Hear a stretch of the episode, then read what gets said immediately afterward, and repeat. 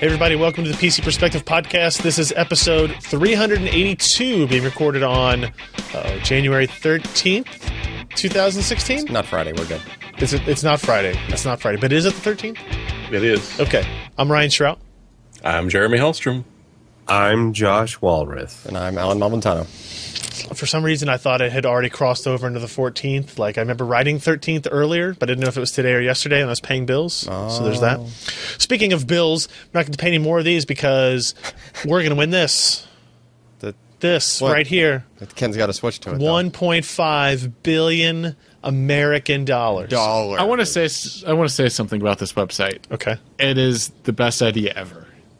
As simple Wait a as minute. possible. This is all anyone needs to know. It probably saves them so much on bandwidth That's true. because, like, if you can hit continue to powerball.com, they probably have a full site with a bunch of bullshit that no one cares Oh, yeah, about. Yeah, yeah. Do you, so, oh, do you think it's always like this, or just because there's so much I think it's actually always interest? like that. Do you think so? Okay. So there's the full version. Yeah, Look no how one, no, much no one cares about But any you of have that to stuff. work for it, right? You have to like. Oh, click, You have man. to click something else. Like, 16, 19, 32, 34, 57, 13. Those were all numbers that were not picked last. So nobody won on the No. ninth. 9th. Huh. None. And how many match five winners were there? Well, five winners for 2 million and five winners of 1 million. Wow. it's it's two Those poor point bastards. two point one billion Canadian dollars. Yep. Actually, it's probably higher right now. Do you guys have Canadian Powerball? Are you part of this? Uh, No, we've got people who go down and buy Powerball tickets in the U.S. man, what's do you have to Like- pay? Wonder if you have to pay state, like federal U.S. and then federal Canadian taxes on that. Like Uh, if but you we win don't tax lottery. lottos. Yeah, but it's not a lottery. It's not a Canadian lottery. It's just income coming from the U.S. It's just income. No, coming from you the will US. lose something on, uh, you know, essentially out of uh, Canada Holdings coming in. Canadian Border Patrol takes half. there, there, well, there's a ways around it, but yeah, uh, they'd have to pay all the U.S. taxes, and man. apparently there were just hordes of people descending down south and buying Powerball tickets. Hey, you know what? Thanks for donating the money to uh, local uh, scholarship programs. Local I guess. municipalities. Um, I went to I, my college was paid for by lottery. Mm-hmm. Yeah, actually, you won the lottery. Different one though. not winning the lottery by people paying into the lottery. I had a scholarship. The state scholarship from Kentucky was funded by by Powerball lottery. Interestingly enough, uh, in any event, that's not actually what's going to happen because nobody's going to win anything. Um, but welcome to the show. Somebody's going to win something. but It's not going to be us. Uh, welcome to the show. We record the show on Wednesday nights, 10 p.m. Eastern, 7 p.m. Pacific at pcper.com slash live. Uh, if you need a gentle reminder of that, you can go to pcper.com slash subscribe. You get this form right here that basically asks for your name and your email address, uh, and we'll send you a notification uh, like an hour or so before we go live, usually.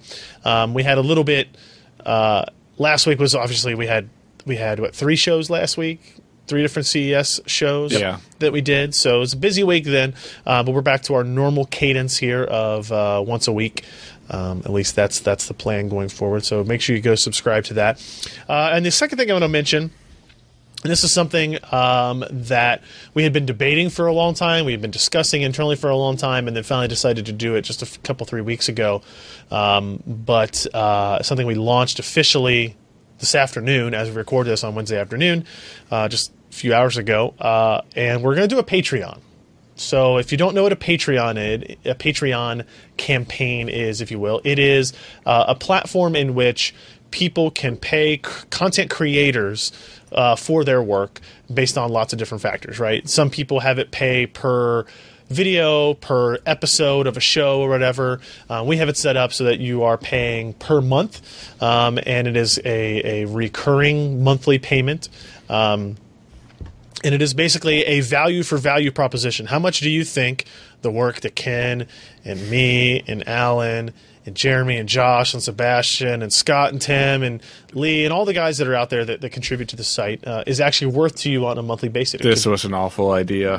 could- we Can should- it, can it go negative? Yeah. No, we, we're not, we're not Oh, paying you. for Okay. anything. Hmm. Okay. it could be a dollar a month it could be three dollars five dollars ten twenty thirty fifty a hundred a hundred thousand if you pay a hundred thousand a month But the idea isn't just to use it to do that. We're trying to. I, Make I still something want to hear what's right? what's going on with 100000 a month because that'd be if I nice. win that Powerball, you pay me. Whatever you want, Will- honey. will you pay us Whatever you $100,000 a want. month? So Ryan, So I actually had Yeah. a thought I was going to have a ten thousand dollar a month option, and that person uh, I would guarantee that Josh would fly out to their residence every month to do something, whatever they needed. act as a done. fluffer. Whatever they want. You no, know, no, no housework. fluffing. I Hou- can do a poker game, but no fluffing. Yeah, Uh, but you'd Poker. be you'd be the maid during the poker game. Pokem. Pokem game? The server, Okay. maybe maybe the maybe the server during the It's poker. one hundred twenty thousand dollars a year, Josh. Think about it. Yeah, That's pretty good. Yeah, that's pretty good. That's pretty good. Live like a king in Wyoming. so uh, the idea is pretty simple here, guys, and I'm not going to talk about this for too long, but I, I want to get the general purpose along because we'll be mentioning it, uh, you know, once an episode or so for the foreseeable future. Um, the idea is is pretty straightforward. We uh, we believe that what we do is useful to the community. It's useful to the industry.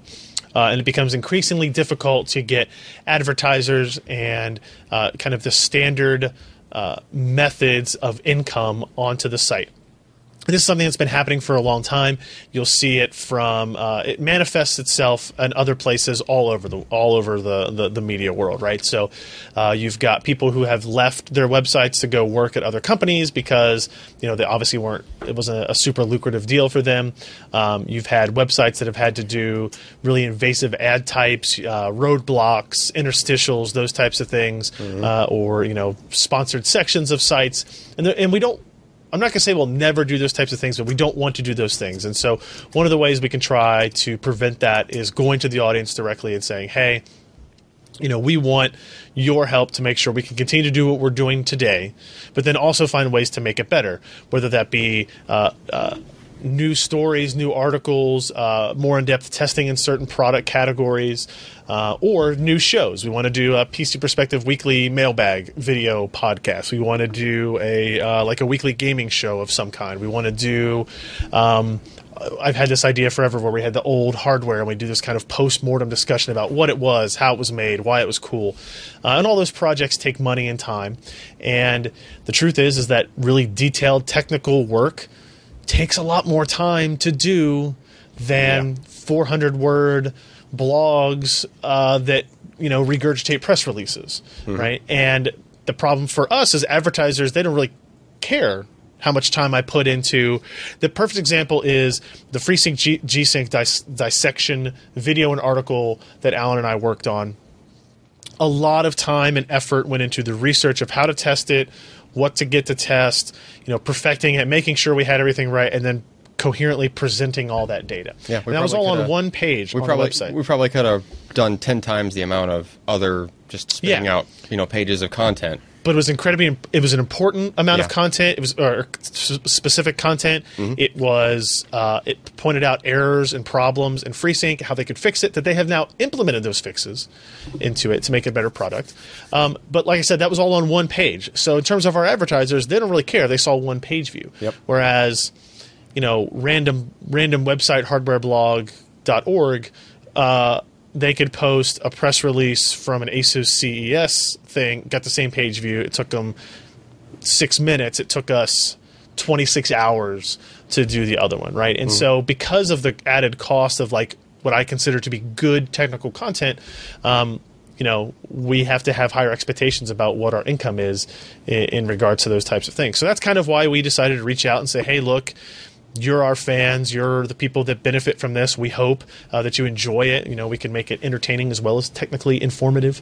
Um, and so that's why we created the patreon.com slash PC per page. Uh, and it basically um, is a is a platform that makes it easier for you and it makes it easier for us to donate um, to that cause, right? So you can see a description there of basically what I kind of gave you an overview of what our goals are for the money. Um, what are there's Josh in a bathtub, for example. You can That's see what that. you get for ten thousand dollars a month. Mm, That's right. For eleven thousand dollars, you don't get that. That's You right. Guaranteed, don't get that. Yeah. Yeah. Uh, yeah, I guarantee you, we'll never post another picture of Josh in a bathtub if you do, if any one person donates ten thousand dollars a month. Um, right, and, and so you'll you'll see some of that outline there, and then there's different tiers here. We have some rewards for you if you donate more than three dollars a month. You get access to our Patreon feed where we'll post fun pictures like like that. that, that uh, was sent to us on Twitter, or uh, this interesting video of Josh enjoying the beginning of the campaign. Right, so these are the types of things that you will be privy to for three dollars, right? But you know, you go to five dollars, uh, and we're going to host a couple of live streams, hangouts, maybe just live streams on this through YouTube, where we'll we'll BS with you guys, take some questions, that type of thing. You know, ten dollars, you get um, uh, access to the PC per mailbag video a day before everybody else. That's the goal for that.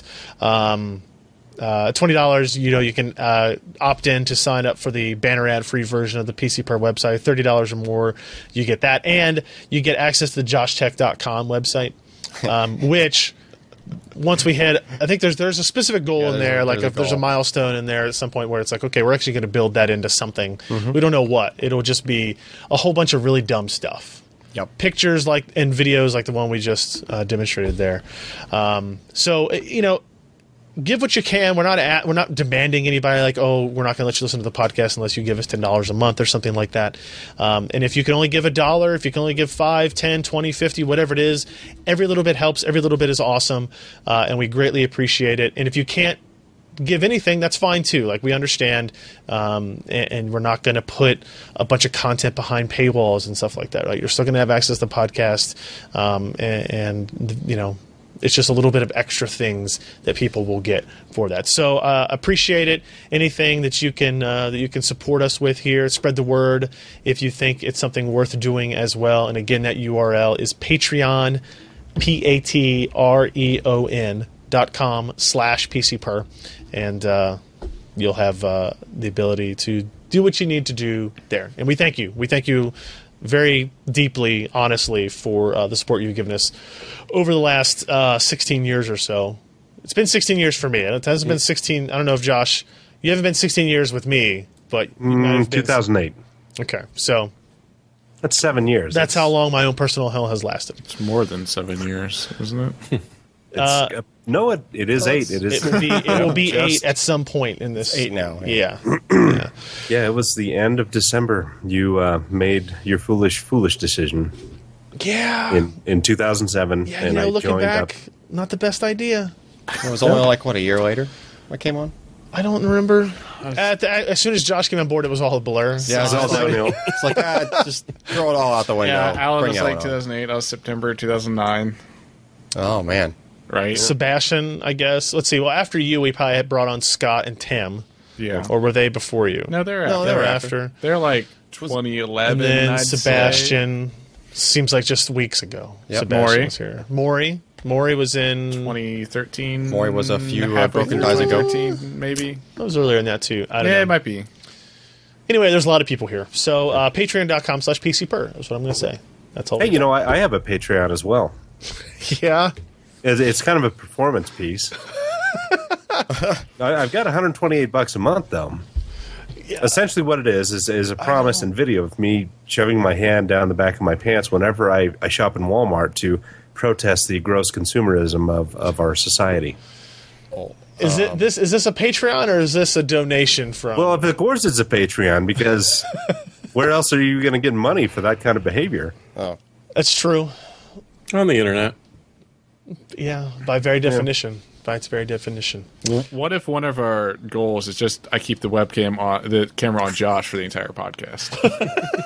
no, we, we had the Josh feed. Moneymaker. A second camera separate angle feed. that is all Josh all of the time.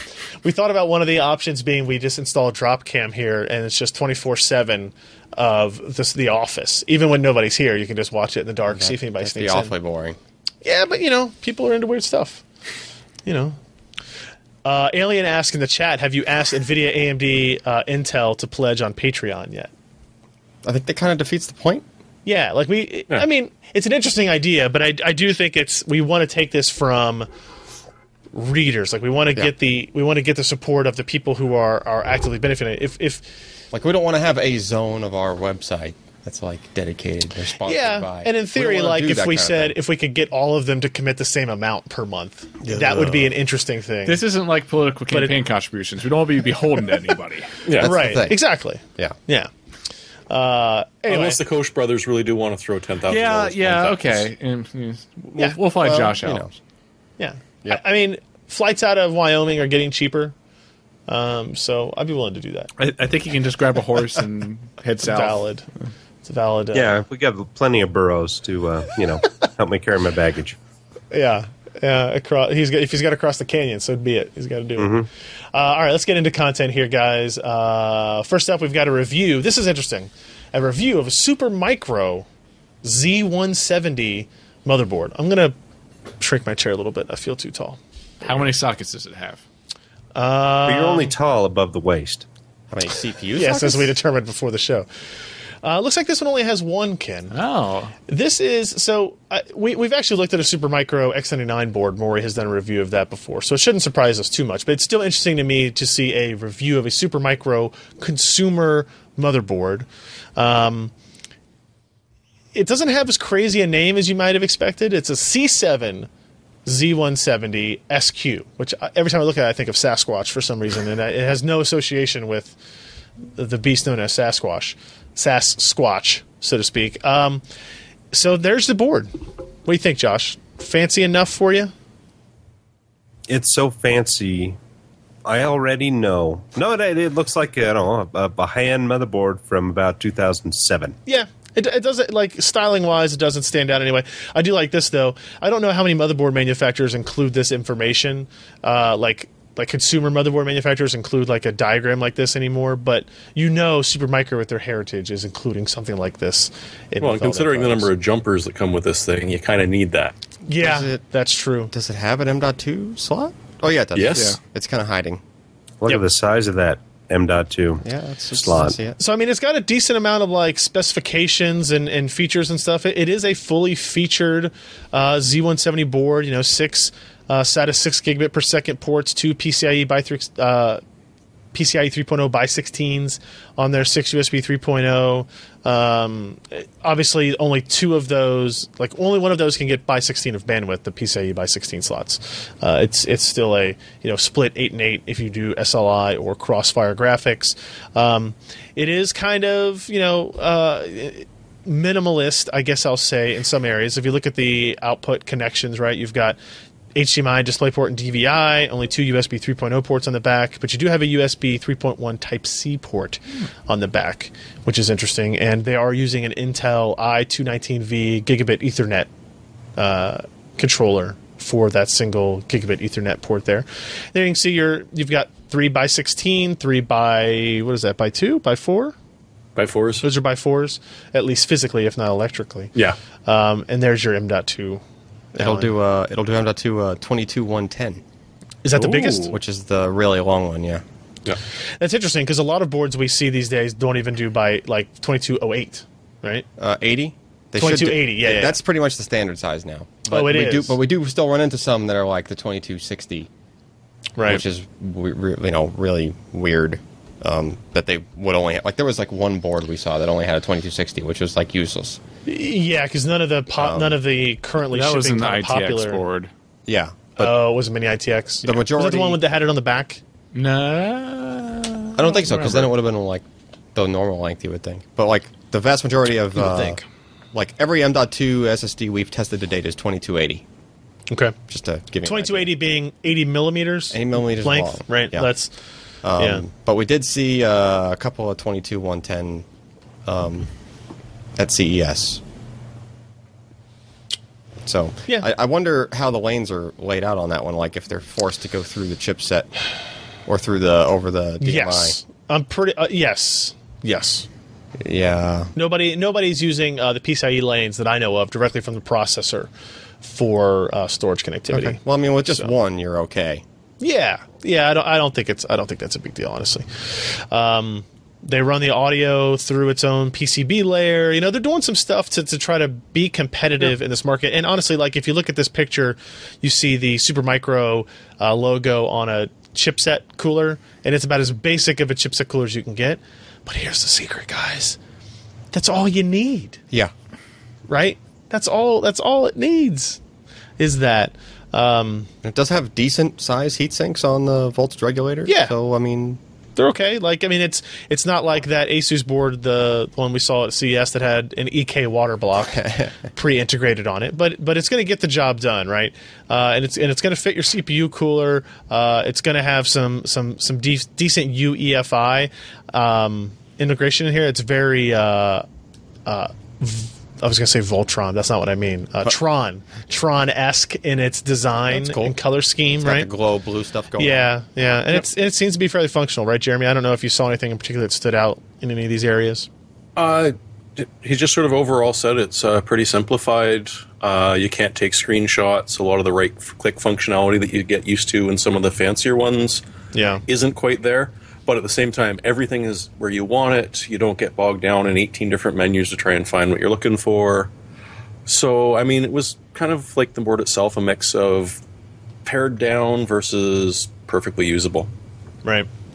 So this thing's And- like you you have to get used to the overclocking settings in there because as he mentions at the end he did not have any luck apart from the preset ones that they had yeah. You had a hard time overclocking it. Oh, Yeah. okay. And, but the uh, preset ones would kind of work So this board is about 220. Did Yeah. we talk in particular about all the jumpers on the board? Uh, Jeremy mentioned there were a lot, but I don't know what what were their purposes here. The, the way I understand it is there's one to disable every add-on controller on the board. yeah pretty much Yeah. from Uh, that's- usb ports to audio so d- that's- does that's a that whole does that carryover from their server Yeah. stuff? yeah so does that mean Oh, you absolutely. can't disable them in the BIOS? You have to disable them through the jumpers. I would assume that would be the case. You I probably would- couldn't I- do both. I would think you couldn't do both. Yeah. you couldn't have both functionality, both options. Of Well, one would functionality. obviously supersede the other one. Well, yeah, It could. Yeah, I could see it that way. I mean, there's some benefit to having it on a jumper, Yeah. right? like, the tactile feel, you know, if that jumper's in that position, it's not going to activate. but it's also it's Like, like you upgrade your BIOS and that Pain in the flag ass. gets reset. Like that's that's true. Yeah, that's true. If if the jumper would prevent any of those types of issues, that would be interesting. not going to bother you anymore. So for 220, I mean, aren't there other boards cheaper than this? yeah, it's not it's not like if this board were $180 or something like that, I'd feel a lot better about it. Right. That's, Um, that's what I'm feeling on this one. It's especially like- with the overclocking kind of concerns that, that Maury had. Yeah. And, and this is something, this is a board that really needs to be used in uh, a like long-term evaluation thing. Like, was it super stable, right? That's what Super Micro was kind of Yeah. built on. Right. Right. Is the idea that, Hey, we build servers and workstations and, you know, we don't, we don't mess around with all this other junk that's going to cause you to have random blue screens, maybe random hitches when you update BIOS, uh, those types of things. Um, so it'd be interesting to kind of see that in a longer term look, but it doesn't look like a bad board. And I think for maybe uh, Hey, you know they got a great BIOS uh, button placement. where's it at? battery. Battery. Oh, battery. Yes, they do. Battery. You Look said at that. You said button, but yeah. Well, it, it kind of looks like a button. well they have one of those too you button up your coat with. Speaking of that in-depth technical information we were going into, uh, earlier, button. it does look like a big silver button. You know what I mean? It's a button yes, cell. I do. Uh, but yes, it does have excellent CMOS battery placement. It is it is listed in the strengths here, right there. All right. Um, so check out that review if you're if you are curious. You're looking for a maybe something else, something unique on the motherboard side of things. And like I was going to say, this for their first kind of stab at a you know fairly high end uh, motherboard. This is not bad, right? In, into this series, like like I said, we looked at the X99 board. I think the X99 board actually im- impressed Mori a bit more than this this Z170 option did. So, but yeah, 220 on Newegg, 230 on Amazon, 220 at B&H Photo. Um, uh, but uh, take a look. That again is the Supermicro C7Z170 SQ, not Sasquatch. SQ. Squ- Squa. The Squa. Uh, moving on, uh, again, in, in quick succession here, the Be Quiet. I've always wondered when I look at this name that Be Quiet is all lowercase, but it has an exclamation point at the Yep. end. So, how are you supposed to pronounce this? Be a quiet. very quiet yell Be quiet! Yes. Damn it! Be quiet, you stupid. Uh, but but Yeah. then, A- like, a librarian could do it naturally Ah, okay. Now I'm starting to understand. Yeah, that makes more sense. Yeah. Anyway, we're looking at the Dark Power Pro 11 1000 watt power supply that Lee did a review of. Uh, as you might expect, I think their target is low noise levels with this power supply. Um, looks okay. Looks like a power supply. Looks a little bit. Um, I don't know. I'm, I'm assuming this thing's across the top there plastic. Uh, but it looks decent enough. Dark Oh wait, power. wait, what? Right here. This thing's across the fangirl. Like no, they're they're metal wires. Oh, are they really? Oh, Yeah, Well, that kind of kicks ass then. Yeah. All right. yeah. I it's, was I was uh, it's coming like on it's those. cast in the Uh, old Gentleman at, uh, and, and I believe Engineering. Sebastian and I were talking about that. Oh, right, right. Oh, you saw because you saw these at CES. Yeah, Oh, I see. Uh, virtually inaudible Silent Wings 3 135 millimeter cooling fan. Uh, and as you expect for something that wants to be quiet, uh, efficiency is important. So it is an 80 plus platinum certified uh, power supply with 105C rated parts for stability. I, I think if your computer is at 105C, uh, you have other issues than if your power supply is going There is to. some serious design going on in that fan. yeah, you like Oh, that? yeah. It's on the last page. On the last page, let's look at that here. It is like It's a nice German design. that is Yep. serious. Those are some lines, dog. Well, I know what they're I know what they're going for, but it's just like Are they? like, It's just reducing of turbulence. Yeah, right? yeah. wow. So so it looks like they use one of their high quality case fans in the power supply. Yeah. Right. Yeah. That's that's a really good touch. They have a lot of experience with that stuff outside of it. So how do they implement that in?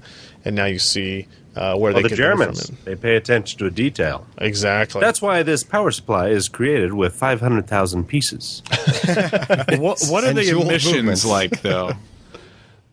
uh, yeah. what- What's the what's the diesel admissions platform like? yeah, you don't want to get into the dig. You don't want to dig in the firmware of the power supply. It's, No. It's not important. It's not important. You don't need to worry about Fifty plus plat or eighty plus plat. that. Uh, it's a little bit expensive. It's uh, two hundred and thirty nine dollars. Um, which is, makes it a little bit uh, expensive compared to the competition uh, Lee brings out here, the Seasonic E EVGA Corsair competition. Uh, but everything else is listed as strengths. You know, very quiet operation, virtually silent at low to mid power levels, 80 plus platinum, uh, plus minus 2% on uh, voltage regulation on the AC ripple. Um, overclocking feature allows selecting single rail 12 volt operation. So if Yep. you can switch back and You forth see that between little them. white uh, port Yep. on the motherboard or on the motherboard on the PSU there? Yep. There's a little plug that you put in that has a switch that goes to the back, and you can switch it so it goes from four 12 volt rails to a single one. so is does it's, would that make this a digital power supply or it could still be an analog one and you do that? See, now I'm It's got not to be sure. digital, I think. I think it is digital. Yeah. But But I it think has there's to only one major guy that doesn't do digital yet, and we talked about that Yeah, over. Yeah. Seasonic. Yeah. Uh, five year warranty, although it is a little expensive, but it's still got a gold award. So that's uh, good praise from Lee in regard to that. So if you're looking for a high, uh, a high powered yet quiet thousand watt power supply, take a look at the, uh, the Be Quiet Dark Power Pro. It does have probably the coolest name in power supplies. Probably the coolest name in power supplies. Uh, we've got a handful of things from CES that we're going to touch on, even though three days of podcasts from the show was not enough. Let's be honest, we weren't on topic. No, yeah, that's true. Um, Josh, AMD announced the Wraith cooler, The Wraith cooler. which I'm going to be honest with you, it's really hard for me to get excited about a new OEM cooler for a processor. It's a little underwhelming So why is it interesting? At least AMD still puts them in the box. True. because it is really needed. Okay. Uh, so you've got a, uh, let's say you've got one of the latest um, FX 8370 cores, and it's a little warm outside, and you're just using the OEM fan. That PWM fan just starts screaming after a while because it's you know it's about a 95 watt TDP uh, cooler on a 125 watt TDP part. So they decided to over design a little bit and uh, put this across the board in both AM3 and FM2 Plus products. Uh, so it's it's a larger cooler. It's got more fins, more copper, a little bit more weight. It's got a shrouded fan that is also LED lit. How cool is that? Yeah. And It looks it is okay. a constant velocity fan. So it doesn't matter what or how hot your processor or cool it is Wait, really? it's going at a relatively slow speed, so it is whisper quiet, and it is a huge improvement in uh, in how quiet it is as compared to the previous OEM fans that I've used for some reviews. Why? Why? Wait. Why would you have it? Why would you make it a constant speed fan? Do you not want? Is it just so quiet that they don't have to worry about it, even if it the processor Exactly. gets real hot? I mean, that sounds Yeah. That sounds dumb. That sounds out of like no Well, other you're never nobody gonna else get has a fan that does a that. time when you're going to hear. I mean, it's it's it's it's a higher TDP rated cooler, so it's like 135 watts, and that takes care of the FX processors, takes care of all the APUs without a problem, without going into you know 90 plus or I think it's uh, what they they don't go above 70. C AMD rates their uh, okay. their parts. So even with the higher end 125 watt TDP CPUs at that fan speed, under even you know kind of not great conditions, it's still going to keep it cooler than that 70 gr- degrees Celsius. And you're never going to have a time when you're working at your computer and hearing zoo as that thing spins up and Unless becomes Josh extremely is next to you. A- and- As a personal anecdote, uh, my A8 3850 has one of the old stock coolers in it, and my home theater PC. God, Yeah. I really have to crank Yeah. up the speakers. Good on stuff, that huh? thing. Good stuff. Yeah. yep. Um, so the new Wraith cooler will fix all that. There Yeah. you go. And there's a little Yeah. video there uh, as well that demonstrates the uh, sound profile. It differences was. as We. well. I mean, we saw it at CES. We got up on it. It was very quiet. caught all up on it. So to I speak. stuck my ear next to it, and it was quiet. Like He really wanted to stick his finger into it. But we said, "No, kid, no, not again." and uh, he held back just a little bit. I've learned his finger. self control. He was taught by pain.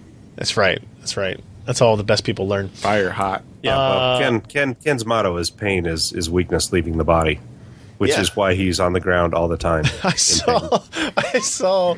Uh, was it? some- Did somebody post it in our hip chat group chat here? No, there was something on there of uh, somebody made a parody. I think it was called like uh, Jedi Dance Club or something like that, and it's a parody of mini clips of Episode One. Uh, and they specifically linked to the clip where uh, C3PO, where he has no out exterior, right? It's only wires and gears Yeah. and stuff that you Yeah. see. Or that he wakes up, but they obviously are doing voiceover, and he complains about like being in a living hell and every movement is pain, and he promised me skin, and then. Oh, I remember that. and then he goes through it and he, and he sees Jar Jar and he's like, that creature has a lot of skin and nobody seems to like it. I would be doing them a favor He's- by he's like- killing him and taking his He's like borderline insane the way he's Oh talking. no, yeah, it's Oh, yeah. yeah, it's.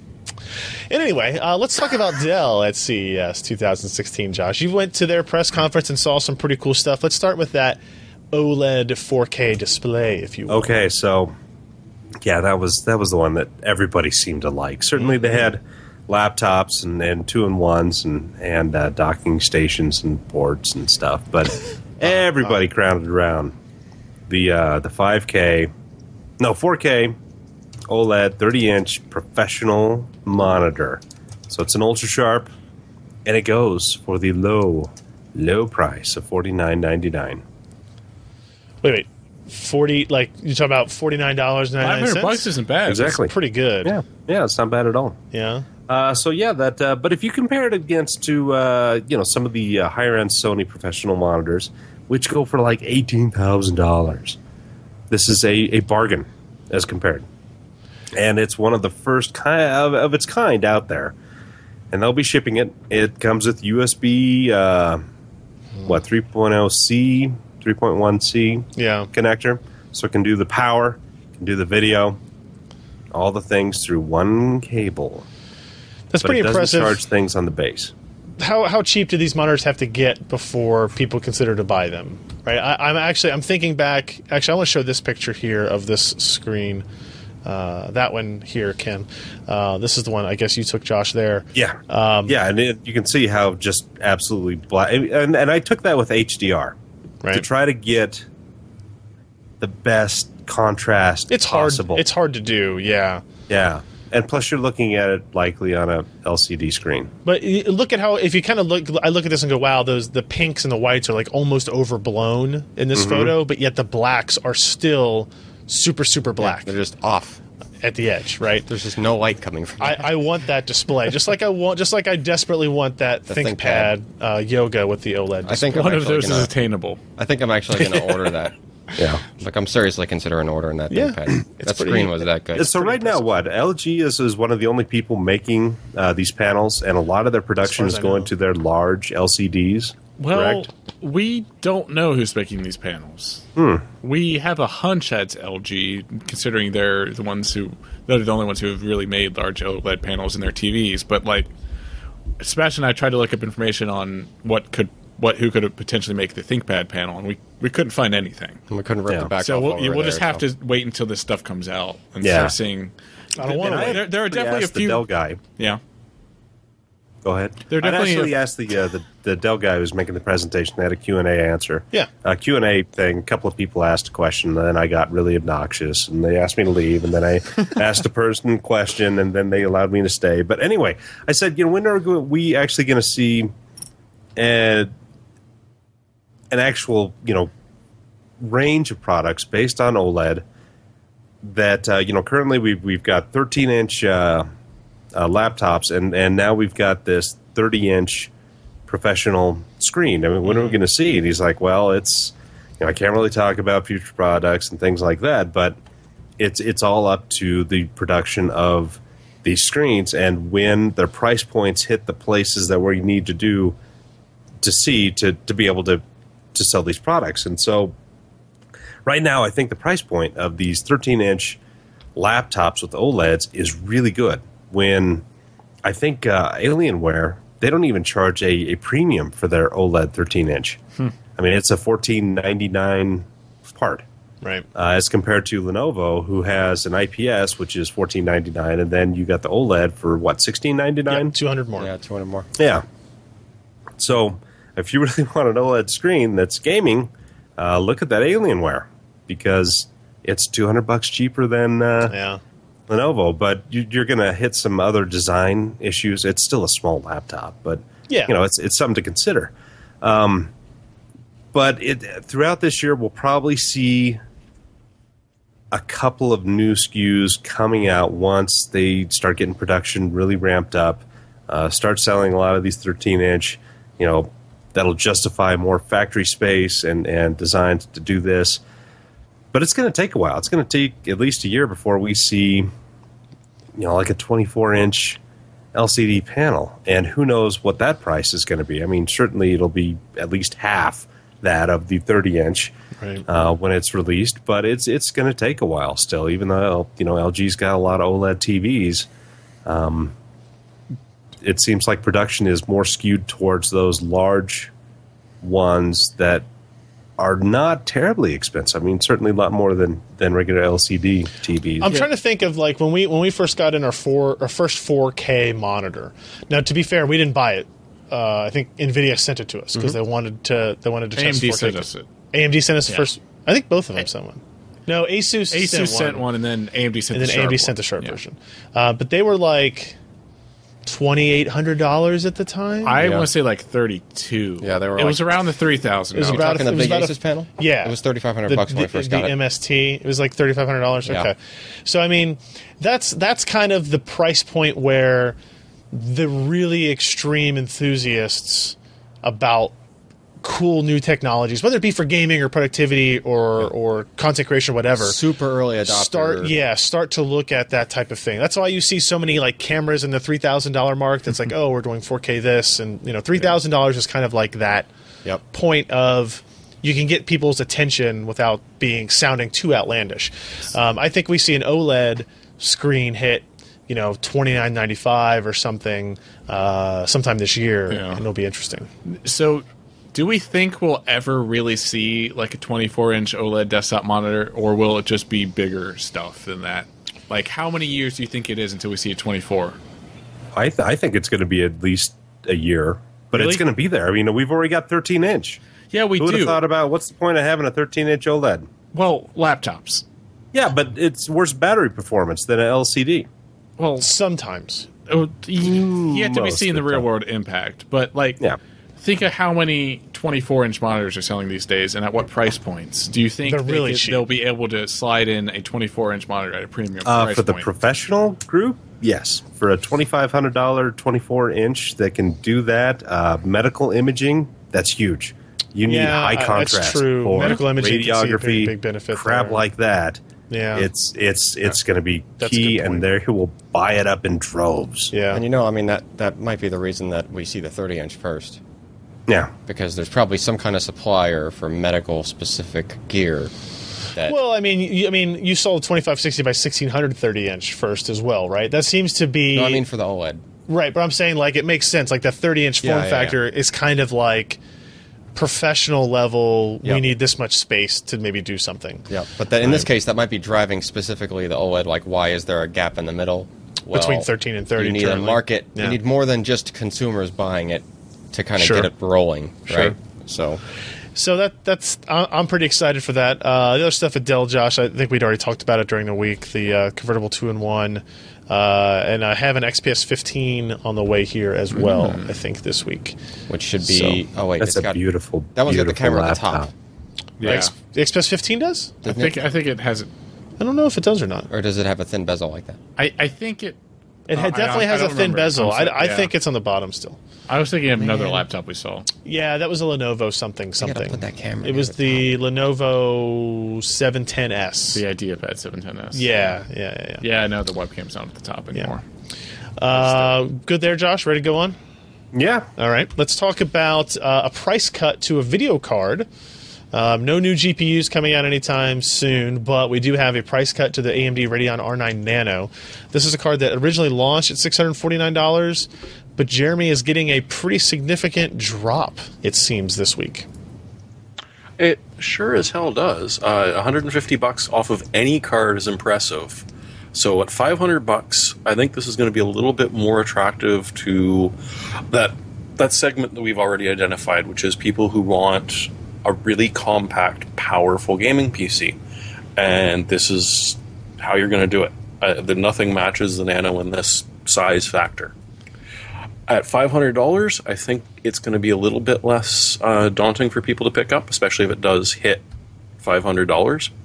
Right. Uh, six fifty, you know, as we mentioned before, it's it's hitting that edge of yeah, maybe I don't need the power. Maybe I'll get something a little bit bigger. Uh, and there's the fact that you know you have to be careful about the, the cases that you choose, and you guys have covered that very well, and Right. which cases work, and the fact that if you know a guy with a drill press, you'll be really happy and want to take your case over there. so I, I don't know. I think it makes it an already interesting part uh, even more interesting. Again, for that segment that is looking for a ridiculously tiny, powerful card. So here's here's my question: Is this a so I, we already know the answer to this? You- The 649 price it competed against the GTX 980 Ti in terms of performance, and it had no real competitor in like the small form factor size. At 499, now it competes against the GTX 980. Not the 980 Ti, so it puts itself in a very uh, in a much better uh, positioning performance comparison wise, right, um, against NVIDIA, but it also does the same thing against AMD's Radeon parts, right? So how much is a Fury? Fury is like five forty nine, I think. change. yeah. So this is now lower than that, Yep. um, and performs really close to it, Yeah. right? Because the, the the thing about the Nano is it's the same number of shaders, stream processors as the Fury X, but ran at slightly lower, cons- you know, consistently slightly lower clock speeds. Um, so that kind of creates an interesting um, debate in AMD's own internal line as well. Uh, and obviously, you know, a- as happy as we are to see price cuts come to things, in general, that means that the Nano didn't sell as well as they would like right? You don't drop a card $150 if it's selling extremely well. So, Well, I remember when we you originally reviewed this that I I had said, "Don't you think it's a little too expensive?" And you're like, "Well, you know, it doesn't pull a lot of power, and it's a form factor." And it's like, Yep. "Yeah, but I think a few of us were it's a saying. performance. Shouldn't it be like a five hundred dollar card?" And and Yep. you said, "Ha ha, Cassandra." I don't believe you. well, and, and I, that was how, I mean, the positioning of it was such that uh, they were hoping that the benefits of size and power would outweigh its deficits in performance per dollar. Yeah, so you're paying a premium for this. You're playing a premium for the form factor. And it would seem that the people weren't the people, the, the consumers, weren't as willing to pay that premium for form factor in graphics cards, right? Which is Yep. what something AMD was hoping. And I, I I still think it's an interesting angle to take, but being that this drop happens like this, I don't expect I don't I would not expect there to be a you know, Polaris Nano. But maybe there would be because now the power consumption on it is so much significantly lower than on Fiji or Hawaii. Um, They can that keep it clocked higher most. they can keep it clocked higher, right? Maybe maybe all of their cards are nano sized when they come out in Polaris. I don't know, right? Well, not all of them. Maybe all of them because they have no need to go bigger. Yeah, but we than won't that. see HBM on everything. No, but yeah, okay, yeah. So form factor wise, that would that would that would be a concern. Um, but it, it was interesting to see uh, if you're interested in that card. I mean, it's just it's that much more compelling now, right? And it may even be compelling, even if you don't give a crap about form factor, right? It may be that uh, It just still doesn't pull a huge amount of power. Yeah, I and mean- it runs fairly cool. yeah, and, it, and it's going fairly to compete quiet, right? well against the GTX 980 in performance.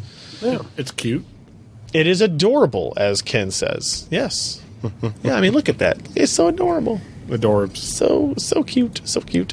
Um, so what else we got next? We have um, this was posted up by Scott. This was something we it came out. Uh, Scott posted this in December, but we missed it through the holidays and then CES, um, where the University of Colorado Boulder uh, created a photonic IC. Somebody want to explain this one to me? It's just the it's communication. It's how the chip is communicating on and off chip. On and off the chip, or on and off die on the same chip? Uh, well, it's the, Between the- chips. The photonic, yeah, it would be between from this chip to the next chip. Okay, Like, uh, imagine you know all of your pins to connect your CPU to whatever, Right. Replaced with just some optics. Okay, I okay. I think I saw a demo of this as well at an Intel Labs thing several years ago as well, where there Hmm. You it might was have. This is where they this saw- is pretty this is pretty far along though. This is where they have memory, CPU, and all of the photonic circuitry all on the same die. in, in that is- die which is shot. Can good. we tell like which part is the photonics? The photonic should be that huge chunk of stuff on the left, like the left corner, this big, large. Oh, really? That's I thought that would have been the processor, but no, I see the processing blocks below that, and then it looks like cache over there to the right. It's hard to tell, but Uh, let's see, memory on top, compute cores to the right. Yeah, okay. Party in the back. Um, So yeah. Ah. it's just like you, you have to make. You're basically making like on die circuits that can produce light, which is tricky, ah, okay, yeah, Yeah. right? Like it's not an easy thing to do. Like it's the Eh. reason that you know. And it's got to turn on and off really, really, really fast. Uh, yeah, that too. Yeah, So- persistence is going to be a bitch. yeah, yeah. But um, I mean, that's that's like kind of a big deal, right? If you can, like, think about that. It, a lot of your limits on like communication is just how fast can you push electrons through something, right. right? Well, that's not a thing. Lights, When light you- is faster than a When you're using light, it's just speed of light, like el- electron. It's like, okay. my high school electronics, you know, teacher always used to say like speed of light minus resistance when he's talking about like through a wire. Oh, like right. Conduction through a wire, right? Well, now you don't have resistance. Now you just got speed of light. right. and you don't have to worry about extra power to overcome all that Yeah, resistance. but of speed stuff. of light is still slower when you're doing through fiber optics. That is true. It's a medium. That is true. It is a medium. It's got to bounce, dog. It's got a yeah. Amen, brother.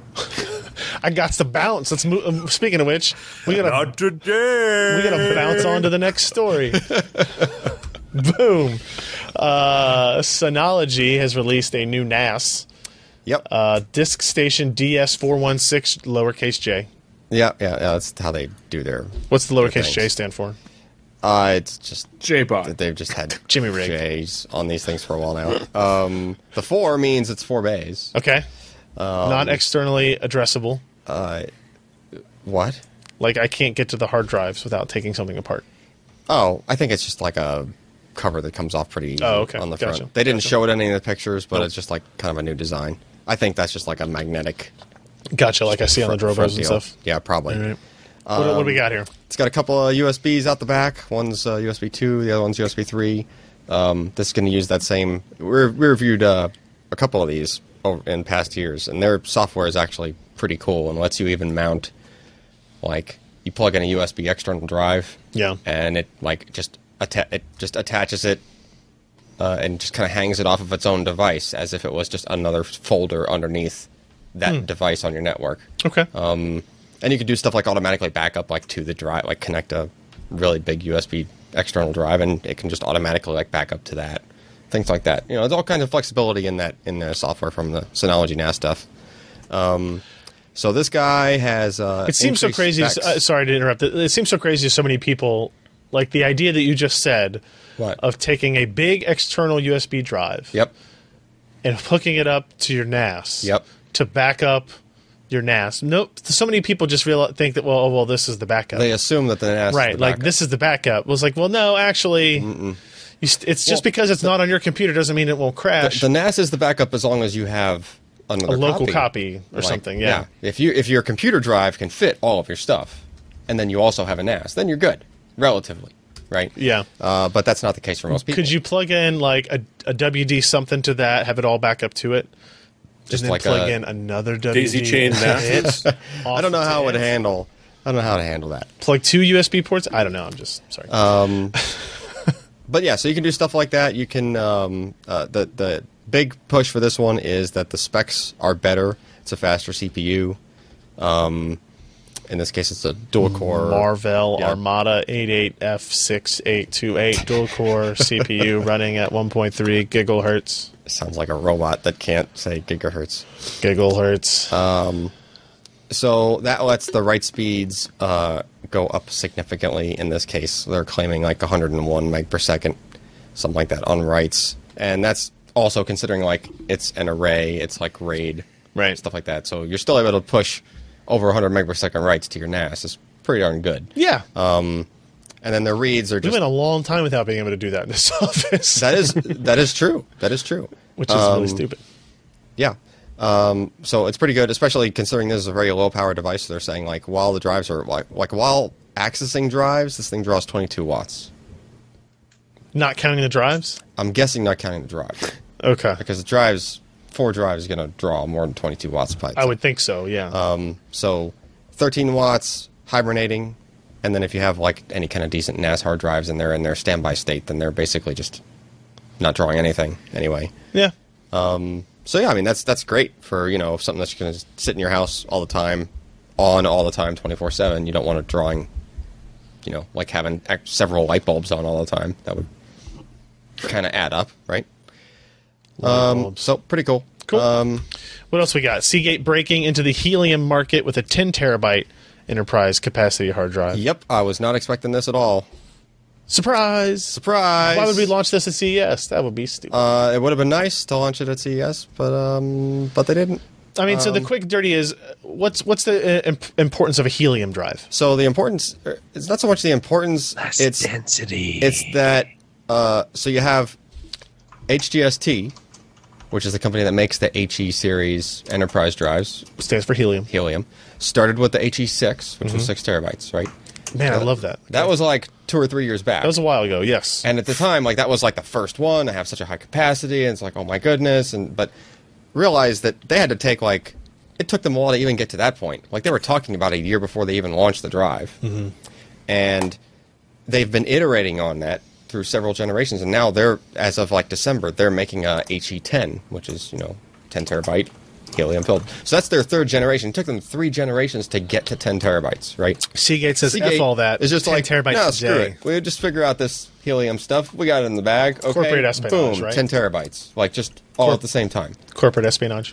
I don't know. I hope You not. can't sa- sign non competes in California. There you go. I will say this. I kind of think that this this I mean, it sounds easy to me. Take a hard drive filled with helium. Boom. well, done. yeah. But the trick is, you know, you're it's got to be hermetically sealed now. It's not vented. Hard drives previously have Duck So you can cover the hole. yeah. Well, there is no hole Duct to cover. tape. Like I'm there's, telling you, there's just not even a hole. I'm gonna cover that hole whether you like it or not. Yeah, so um, a- and that's and and stuff like that will should considerably increase the uh, reliability of drives because you don't have to worry about the environment anymore. Like it's just a sealed environment.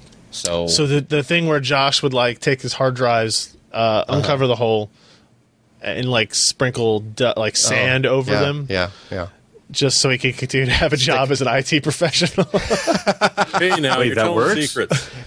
and just uh, stick I've been stick doing things, this wrong all these years. stick things Instead in of a the can of hole. air, he's got a can of, s- of very fine sand. Yes. He's just Yeah. like Oh, he's just powder. grinding drywall in, over in all of two his- weeks, you're going to need a hard drive replacement. He's using that soap with the micro beads and just kind of squirting it in there. bubble tea. He's going to use But bubble um, tea. that you know that that is that does make kind of a big deal. Like uh, something like this, that's a sealed drive you could Yeah. use in like very low pressure environments because the pressure inside the drive is not going to change. It's sealed. Except when it's cold. Uh, the temperature shouldn't change it that much. I mean, it's going to have an Yeah, I operating know, range it's of just- temperature. We but- had this discussion when uh, we had our a he- a helium drive show up. I was like, "Oh, it was really cold, and it was like a balloon. Does it like shrink a little bit? the drive shrink. Does the drive shrink when it gets really cold because Like it's it is- sealed in, no. the, in the helium expand? No, apparently not. yeah, the one in Josh's house would be slightly larger than the one in your house. Yes, yeah, exactly. So That's how it works. so this is, I mean, you know, is a good thing, right? It's seven pla- Sure. they're, they're able to fit seven platters Did in they a three say and a much half this inch drive. 10, 10 terabyte drive? they did not, but I would suspect it would be comparable to the uh, HGST 10 terabyte drive, which we also don't have pricing on. Cool, useful, useful. Uh, but it's probably going to be, I would imagine, like less than a grand Hmm. for 10 terabytes. Shingle drive. No, This one's not. this is not shingled. This is not The an archive HGSTs are. drive. Uh, no, Oh, no, no, no. The Seagate uh, 8 terabyte archive drive it's shingled. is a shingled mag- magnetic drive. It makes it sound like it has that disease. I don't like that. It has shingles. It's got a rash. It's got It chicken just- pot for adults. It's it's Alright. it's you might as well call it the same thing because you can't like you pretty much have to uh, SMR drives you have to just write very large things to, and you can't do any kind of random writes. Yeah. it just chokes on them. God, that's just begging for me to talk. No, It's so big, no, it it's- just chokes on. it. No, it's not. It can only do big things. Um, it chokes. Let's uh, let's talk about shipping manifests. What? Ah, my favorite time. This, this is our favorite part of the PC Perspective podcast, where we talk about shipping manifests. I actually really do like this when people I think this is that, pe- hilarious. that people pour through this shit. Yeah. So, so uh, Jeremy, what are what are we looking at here? This is a shipping manifest from Taiwan to Bangalore that tells us what. Well, it tells us that this is still a great place to get scoops because the last couple of shipping manifests we've looked at have been going the same route. Uh, but what we're seeing is what could be a GP 104 NVIDIA GPU that doesn't match what we thought the GP 100 series was going to be like. So these chips are 37.5 by 37.5 millimeter packaging as opposed to the 55 millimeter we were expecting, which was also going to use HBM2.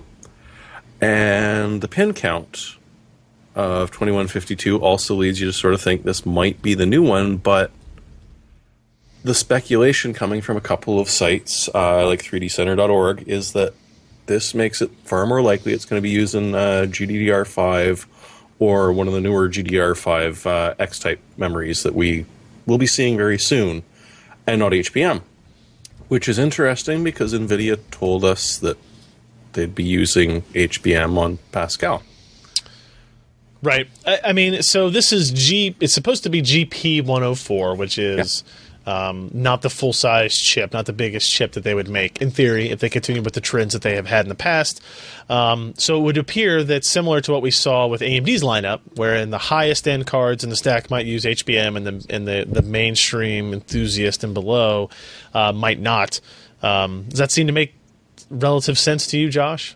No. Oh, Um, okay, you know, the one interesting thing that uh, I kind of have an interesting uh, problem, interesting about. what is the interesting thing with the interesting problem that you have an interesting? Okay, go back to that uh, thingy, you know, that picture. the table? Of the invoice, Yeah. of the shipping manifest. Manifest. What the hell does 650 watts TEC mean? TEC E thermoelectric cooler. Oh, Do you really need a three, 650 watt TEC for a mid range Pascal based on GDDR5? I want to see the casing on that. No, you wouldn't. Um, but it could just be over purchasing for a 500 watt. Even I mean, I mean, like I don't know. How, Over what, what- what design? was the? I mean, the cooler on the Fury X is rated at what 500 watts? They said.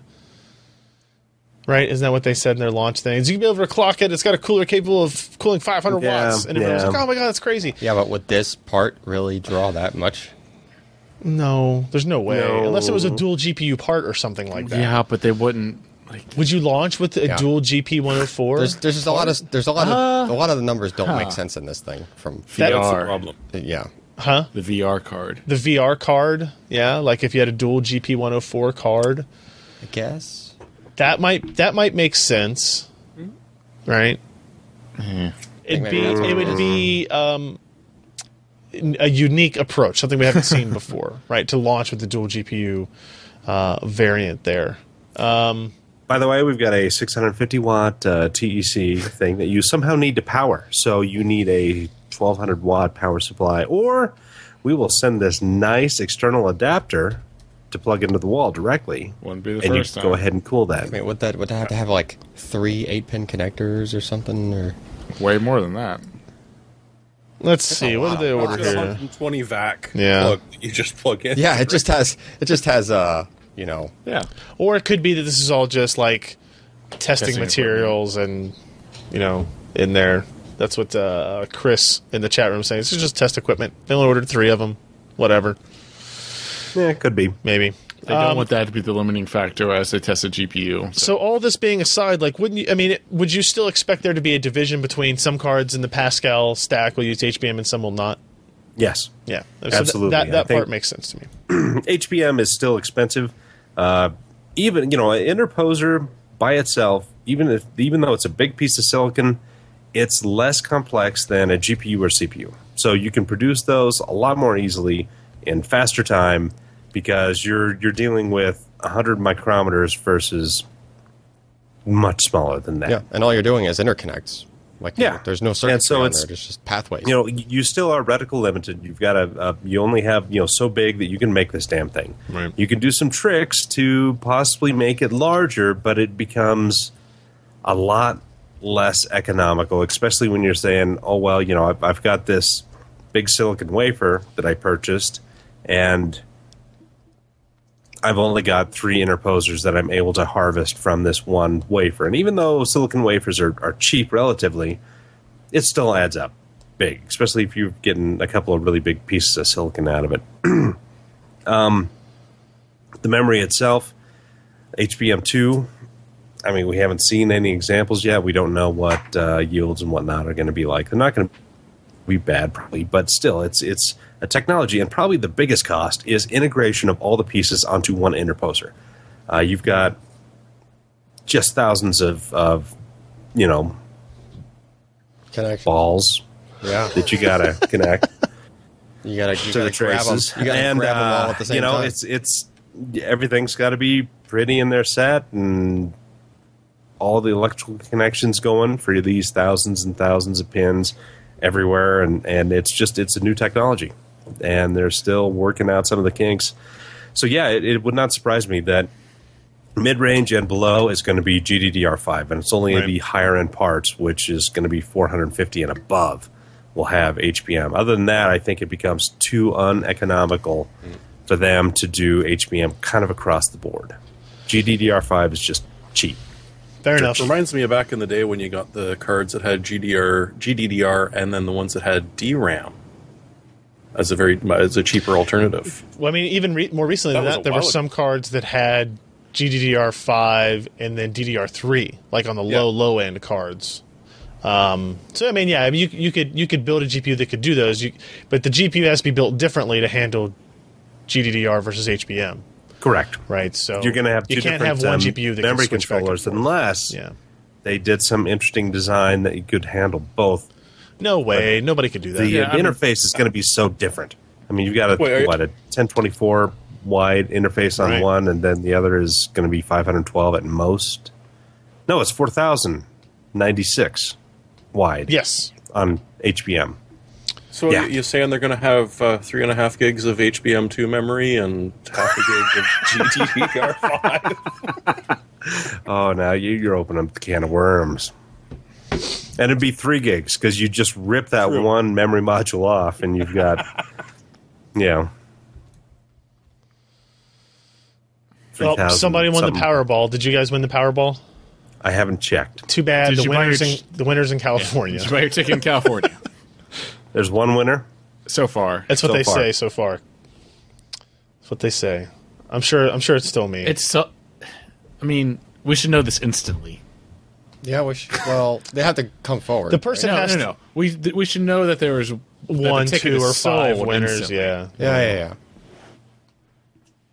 Like we shouldn't have to wait for State Street. They have those stats. Like they said, there was like 114 people or something up till now that had won over a million bucks, but didn't claim because they just figured, ah, I didn't win the Powerball, and they didn't realize you had secondary prizes for like if you got really, really Right. close. Yeah. Oh well. Tough luck for them. Yep. Haha. Ah. Uh, report AMD Carrizo FM2 Plus processor listings appear online. Okay. A pair of unreleased AMD Athlon X4 processors appered in a supported CPU list on Gigabyte's website, since removed, long enough to give away some information about the new FM2 Plus models an X4 835, X4 845, with 64, both 65 watt quad core parts that are based on Excavator. Anything interesting about these other than the last two letters KA confirm the CPUs are based on Carrizo? Ah, they're, they're 65 watts. That's kind of interesting. We don't know what uh, clock speeds. Somebody was mentioning upwards of 3.5 gigahertz. Of course, that's with a um, excavator dual core, well, dual module, four core, and uh, no graphics, which is, I, I can see it happening. Um, and, you know, AMD's producing these in mass quantities. And suddenly they're going to bin them out. And there are some that just won't work in the uh, you know 15 to 25 watt. Does it go up to 35 watt with Carrizo or just 25? I think it's 25, right? Um, Mm, I don't remember. okay. For the mobile, it's I think it is 25 watts max. Other than that, it, it starts getting really effic- inefficient. 65 watts, it's you know it's not doing fantastic, and, and 95 watts is just out the window. So, uh, what you have is is probably scavenged parts that they want to sell because they still work and they work at that TDP and speed. So they're gonna probably sell them, and they want to because nobody likes inventory. Nope, hates is it. Nobody. Nobody. We like to have it, but you want to sell it. Yep. Yeah. Uh, let's talk about SSDs and my eventual target to have a 10 cent per gigabyte SSD on the market by the end of 2016. Mm-hmm. and Not with this one. I don't know, not not with this one, but look, we have we have forced so much change upon the industry. I don't understand why you aren't using the power of positive thinking that we could do this as well. How about a 13 terabyte SSD? A very I like it. tall two and a half inch drive, very thick two and a half inch drive, but a 13. It's- it's nine and a half. Two and a half millimeters. inches thick. oh, it's really not that big then. Okay. No, it's it's the old school SSD thickness. Okay, nine and a half millimeter thick, thirteen terabyte, two and a half inch SATA SSD from a company called Fixstars, Yep. Japanese company, uh, geared towards media streaming and recording. Yeah, I right? mean, so you put guys these are in your making- red cameras. Yeah, and that's stuff what like they're that. for. That's Yeah. what they're for. They're meant for just like if you're writing to it, you're only meant to be writing like sequential, large, you know, streams, high bandwidth. That's it. And then you basically this is what you put in your red camera. You record to it because you just need a lot of storage that you can write to quickly, and then you stick it in whatever hard drive dock you have sitting next to your really really expensive video editing rig that's editing 8K raw you know footage out of a red camera and then you just dump it all over to that but if Right. you were to fill this thing all the way up and empty it onto your uh, editing rig that the total evolution would take you 14 hours Fourteen hours to write. It to full. write it fully and Yeah. read it fully Yeah. How much did we say this costs? uh, we suspect it's 13 grand so Oh. a buck a gig So a dollar a gig. Not so that's funny because it's not an exorbitant. Like it's a not- high it's price not per an gig, insanely high price, no. But it's like we still there are still SSDs that are out there Sure. that we talk about all the time that are a dollar a gig. This one just happens to have a lot of gigs. yes So and it adds up I was really hoping this was going to be thirteen hundred dollars, guys. i did find it There's interesting only it's- one zero off. I, I found it interesting that the that the multiple is not. First of all, the multiple is not a power of two. Like you know, it's like four terabyte SSDs, eight terabyte SSDs. sure, These guys make a ten and a thirteen in this thing. is that just like- their pr- over provisioning I- I- methods? I- Maybe I- it's got to be what it maybe, is, I guess. right? I or don't maybe know. it's actually because you an can't eight buy and 12 die and- that are different. Yeah, and the, and they also say like as a little disclaimer, it's a power of ten numbers. So when they say thirteen terabytes, they mean it in hard disk drive terms, thirteen terabytes. Right. uh, not like you know, so it ends up working out to something like 11.8 if you actually wanted to do like computer, n- you know, capacity math. Computer math. It- it- yeah. So That's you, crap. so you I, I hear lose, computers excel at that. basically you lose over a terabyte just based on the fact Ah. that you're going to put this in a computer thing. Yeah, so 13 terabyte SSD sounds amazing, guys, but sorry, it's not what I wanted. It's not the price tag I wanted. Yeah, no, we need it much cheaper. Disappointing. Although you do, you were doing math, and if it was 10 cents a gig, It'd be $1,300. thirteen hundred hours for Yeah. thirteen terabytes. Right. That's what it, it's going to be. And- that's what it's going to be. and that's why it's completely unrealistic that's going to happen. of a price. Like, literally at CES, we saw a 13 and a half cent per gig I know. SSD. I know. Four terabyte SSD. Yeah. Yeah. I know. I didn't say we'd get a 250 gig drive for 25 bucks. That drive was oh man, it was like Death Wish raid for SSDs. Who cares? You're always supposed to have a backup, Alan. in I'm two going to go back in places. time and look through all the products that had RAID 0 arrays that you liked in SSD technologies. Okay. And they were there. So you're going to like this Yeah, one they because it's going to be 13 and a half cents per gig. because we're gonna make you like it. And then it's going to be on sale and it'll be like 10.9 It's- cents but per it's- gig. And that counts because I round down. But it's a raid behind a J Micron raid chip. Don't care. we'll see how it performs. Yeah. Okay. You, ha- you don't know. How bad is latency going to get? Yeah. Really? The latency the latency of most uh, SSDs that were like raids behind a, a chip, the latency was because they were using SandForce controllers. Well, see, there you go. Boom, fixed. Most of the latency Yeah. was from the, the SSD controllers that were all behind the raid. Yeah. So you're Yeah. you're fine. Uh, Quit yeah. bitching. Anyway. Jeez. Okay. Uh, the eight, Happy for a change. Our final story: the 8-bit guy on computer performance. I have to admit, I did not watch this video. Did anybody watch this video? Uh, where the 8-bit guy who did the videos that we've talked about before about like uh, early computer graphics, how they did early computer graphics, how they did early computer audio. It was actually really, really, really interesting stuff. Um, but here he talks about. Uh, basically how processor performance has improved. Um, his main argument is that software seems to have slowed down relative to hardware. I yeah. don't know.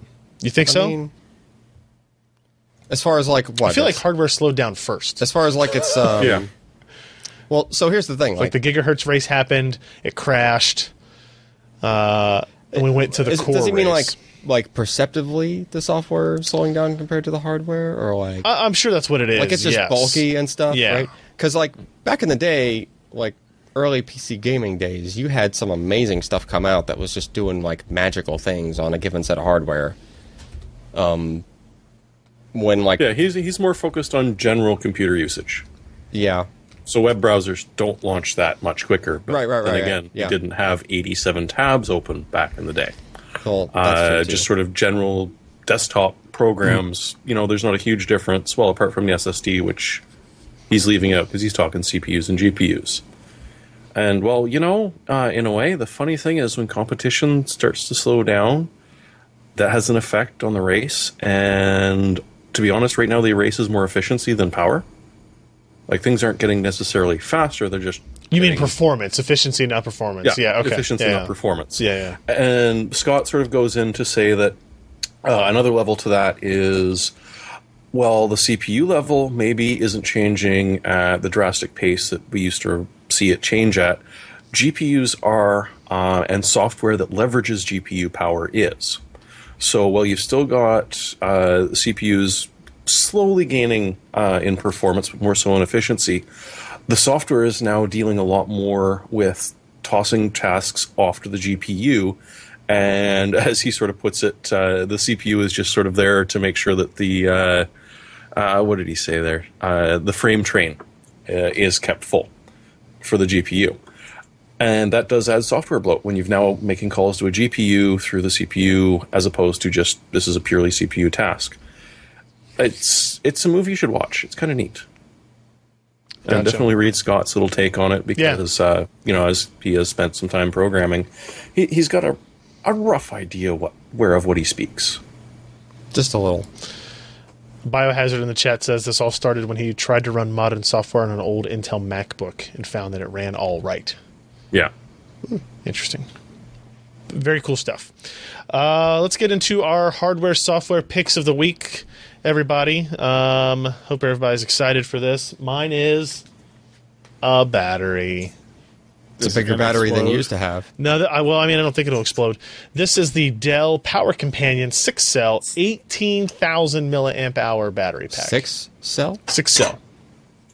Six. It's, um, I'm- Eighteen thousand. It's got to be a typo. okay. It's eighteen thousand milliamp hours, based on the metrics on here. Because the one we started to bust open over there. Not all cells are the same size. Okay. because Lenovo has six cell batteries that are 50 something watt hours and Yeah, some yeah. Hmm. that are 72 watt hours. So, uh, but this is an 18,000 milliamp hour battery. It uh, comes with dongles to, uh, it's built by Dell to like power your laptop, Yeah. right? Just like a dedicated laptop charging cord. Right. And then it has two USB ports on it as well. So, uh, guessing- super handy if you travel. I'm guessing like 2 amp. Yeah, probably. they're two amp outputs on it, kind of your standard two amp, Yeah. you know, good, you Yeah, know, yeah. Uh, two amp outputs. Is the charging thing the same thing that would go into the laptop? So yeah, the, it, it, it this charges through the laptop charger cable. That's why there's actually two ports on it. Like there's a small one and a big one. Yeah. Because it also comes with two cables, one with the small connection and one with the big connection. Because different kinds of Because there's laptops. just two laptops that have two different connection types. Oh look, Whoa. I'm doing an infinite You just- loop there. j- charging itself from itself. That's interesting. I I often wonder how what will happen when you do this. Uh, It'll so- heat up and upload. yes. yeah, you basically just made a bomb there. It's a good thing you diffused it uh, really quickly. Pulled it out, so um, to speak. So if That's you right. Here on PC Per, we just we, we diffuse bombs. so what happens if you so you take your laptop power supply, Yep. you plug it into that. Yep. You take that, you plug it into your laptop. Right, and so it's now does charging it- Now both. everything charges all. Yeah. Oh, that's sweet. Yeah, and so you keep this with you, you put it in line, and then like when I go out of town on a you know two day, three day trip, Yeah. uh, two day trip probably at most. I don't. I, I can just bring this with me and get a, a whole lot of, of juice on it. Is that It's- like this Mm-hmm. well, is like uh, how- what's how much is that compared to what's in your laptop? maybe a half a full half battery or something like that? So like fifty percent of it. No, wait, wait, no, it's more than that. What is Yeah. It's like three and a half. it? Is it? Well, a little less. Than Nah, three because and a half. the, the the the milliamp rating is at five volts, Five volts. right, and not uh, twelve or nineteen. I don't remember which one that one's at. Uh, well, I can tell you here in a second. Actually, I'll do it while we're, we're looking at other stuff. Now, the problem with these is that they're kind of expensive. This here on Amazon is uh, one hundred and five dollars. So that's pricey, but it's a very it's pricey. It's a very high capacity battery. It is it is high capacity. It comes with the cables to work with your device. Not only that, but here's the thing: you're not getting like some random supplier Yeah. high capacity battery pack. Like those are going to be like good quality cells. I would assume it's the same ones they're using in their laptops. yeah. So there's going to be similar. like they're going to be like Sanyo cells or Panasonic cells in there, not the ones that end up being rated a lot less than what you actually are getting out of the cells that are in the pack. Right. So I, and I had I had a 12 uh, hu- 12,000 milliamp hour version of it as well previously. So, um, but and uh, you get a, you know you get some kind of warranty and stuff from a company at least that you've Yeah. heard of. Um, so that's always a you know it's going to work with at least the computer. It is it is should- convenient that it charges the laptop, especially. yeah. Like, that's it's got a really pass handy. through on it and that type of thing. Yeah, Yeah. that's that's really why- why why I wanted. I'll look up what it, what its actual um, relation is to the uh, to the battery inside this as well. So that is uh, my pick of the week. What do we have here from Jeremy? What do you got for us? Well, uh, I sort of got annoyed with the, the strange buildup of cat hair and smoke particles and my keyboard slowly killing keys. So, unlike a rational person, I didn't quit smoking. I bought a washable keyboard. hey, you know what? People, you know, you do what you got to do, right? And I mean the K one, the K three ten from Logitech, which is what this is. Uh, not only is it kind of snazzy, I mean, nice black and white. Yeah. Uh, the Canadian version is about half the price of the American version. What? And There's Eh, no it's gonna wash out letters? Too bad. For whatever reason, they've included Arabic on it, as well as French and So I English. guess So, that's how Canadians uh, do their business, huh? I, I'm sure I'm on a list somewhere now. Uh, but I honestly, it, it's kind of nice. It's got a decent feel to it. It's not a hundred and thirty dollar mechanical keyboard. It has no backlights, and therefore I love it. It, I- it's hard to tell from I'm looking at the pictures of it, and it doesn't look like how is it actually water sealed? Because like there is a gap between the key and Now the, you see everything on Look the at back this picture. there. That is for easy draining of water. So Oh, the I see. insert, I, haven't pulled it apart yet, but the internals are done a little bit differently. So instead of the nasty membrane, which builds up, just blows me away the just looking at ions. That's So, so instead of electrolytes building up in between it because of nasty water, it just drains out just fine and is sealed in. And you can fit your fingernail underneath the keys. Like Right. everything is completely o- and totally open. That is And- the most fake looking kitchen, by the way, What I've is- ever seen. what is in that stock thing on the bottom? photography. what is that Logitech branded stick on the bottom of it? what? Look at that. This right here? Th- on the bottom. On the That's a left. squeegee. It's a s- Yes. it's a s- key remover. yeah, that thing that he just took No, off. it's a washer.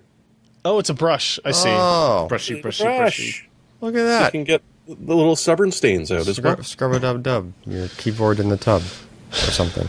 And, and the USB. Hmm. I throw it in plug my has a clothes little washing plastic machine. cap on it. So yeah, you could take a bath with it. Gunk, gunk. Uh, are you, can you well, put it through we, the we know the dishwasher? real reason that Jeremy bought I this. don't know. They put it in Yeah, the yeah. sink. I mean, It's a little it's hot for dishwasher. it's submerged in the sink. Dishwasher's Like, a little hot.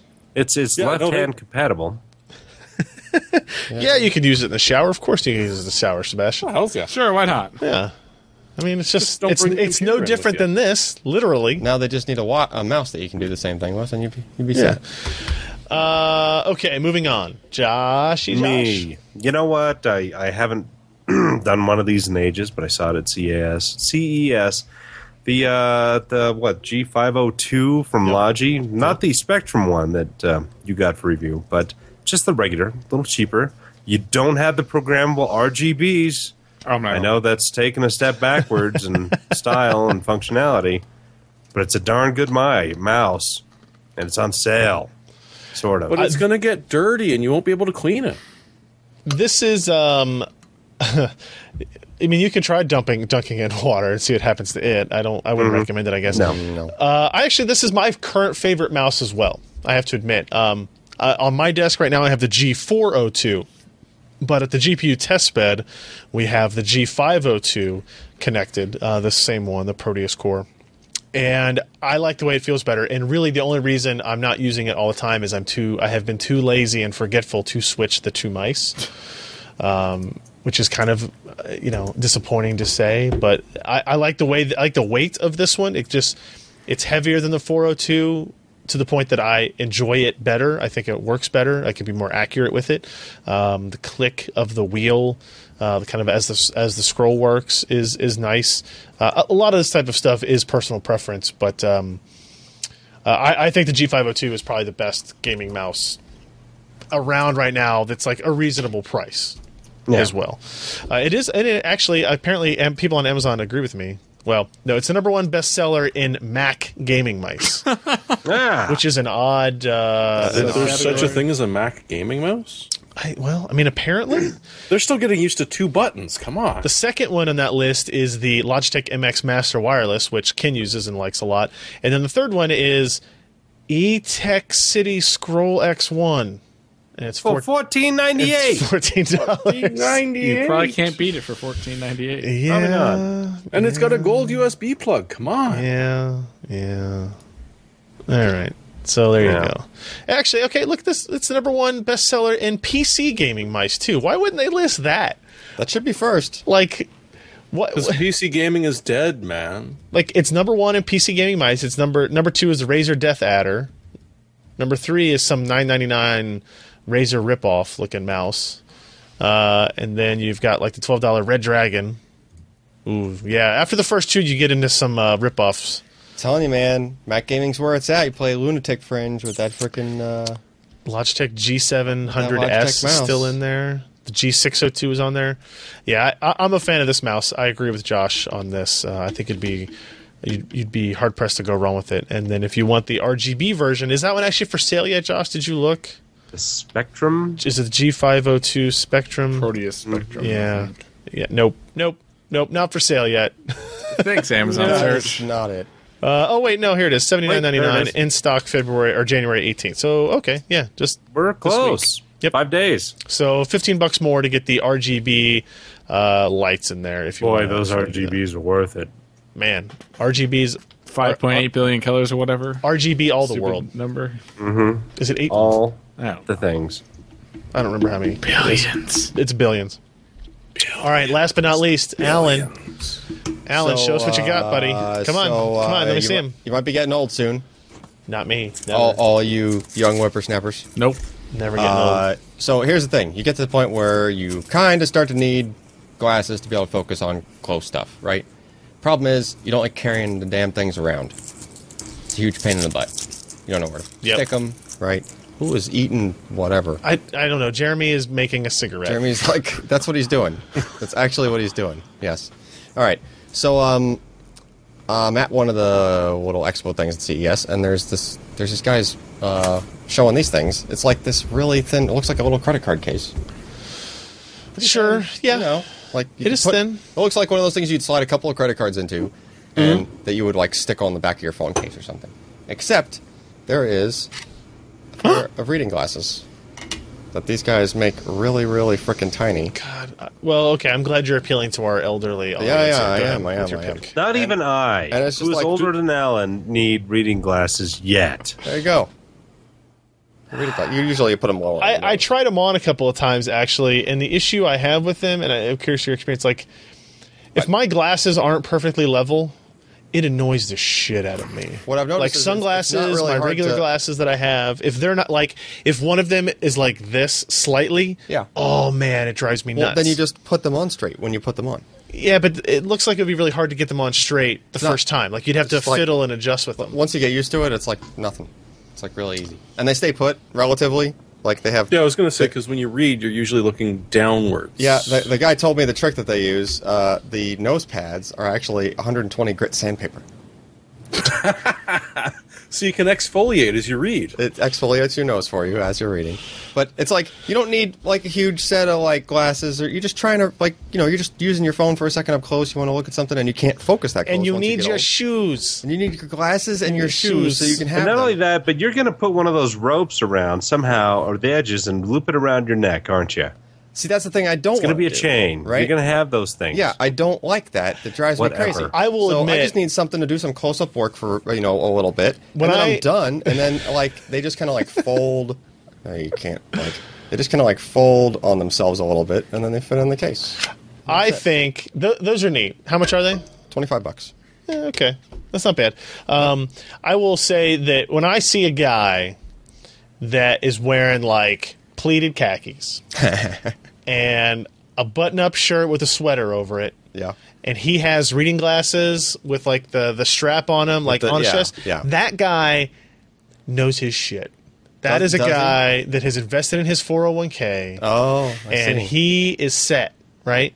And when he wants to look at the New York Times, he pops those babies on, and when he's done, and he's going to talk t- some business with you, he throws them down. He doesn't worry about where they go; they're going to be on his chest later. Uh-huh. Yeah, yeah, he I get it. knows. I get it. He knows where they're going to be.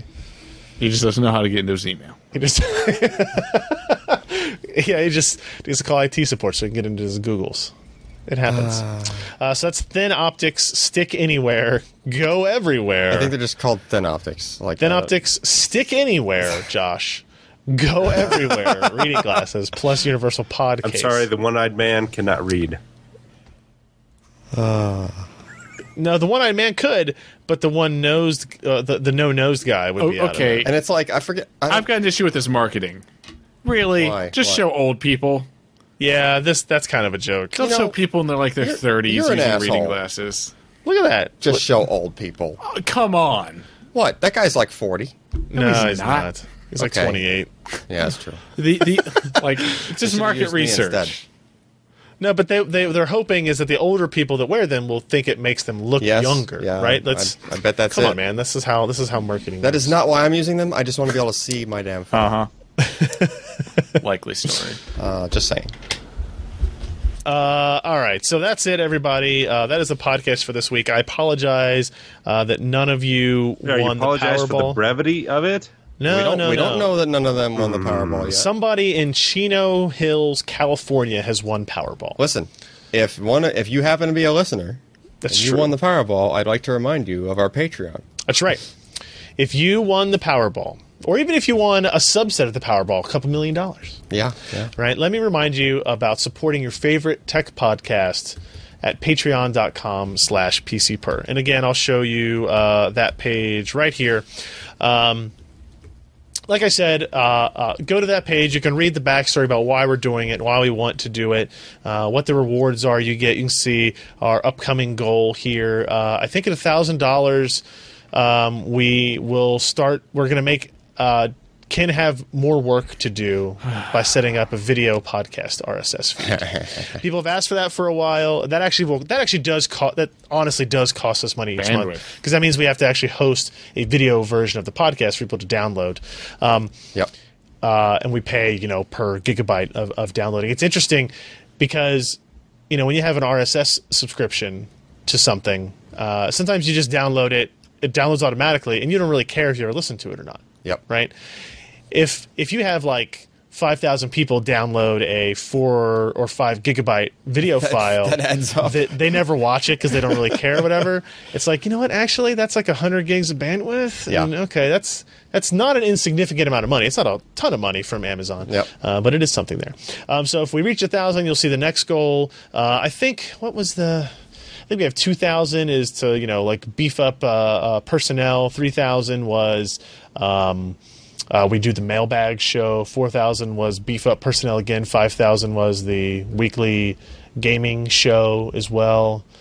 Uh, and I think no ads ever on any PC Pro product was seventy thousand dollars a month. So if somebody wants to win the Powerball, they want to gift everybody uh, n- an ad-free everything all the time. It's just seventy grand a month. Just seventy grand a month. That's it. that's inexpensive at half the price. Okay. It is. It is. Yes. Wait. Otherwise, I will put up headlines that are more annoying and have less content than BuzzFeed.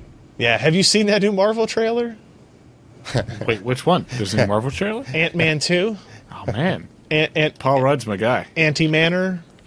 More anti. One crazy Josh track trick could save you millions. Josh is turning tricks These now. ten. These ten. It'll these save ten you Josh millions. Tech trips. Companies hate him for. Uh, all that stuff will happen. It's just, I mean, it's fair warning. Uh, but thank you guys for joining us. PCPro.com slash podcast. Find all the back episodes, find the RSS feed, subscribe, all that good stuff. Spread the word. Uh, and again, patreon.com slash PCPro. We'd appreciate anything uh, that, that you feel that we are worth.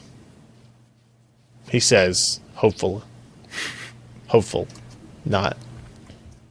Just be nice with us. Come on. Come on, guys. That's fine. Uh, that's it. We'll see you guys next week. I'm Ryan Shrout. I'm Jeremy Hellstrom. I'm Josh Walrath. I'm Alan Valentine. Bye.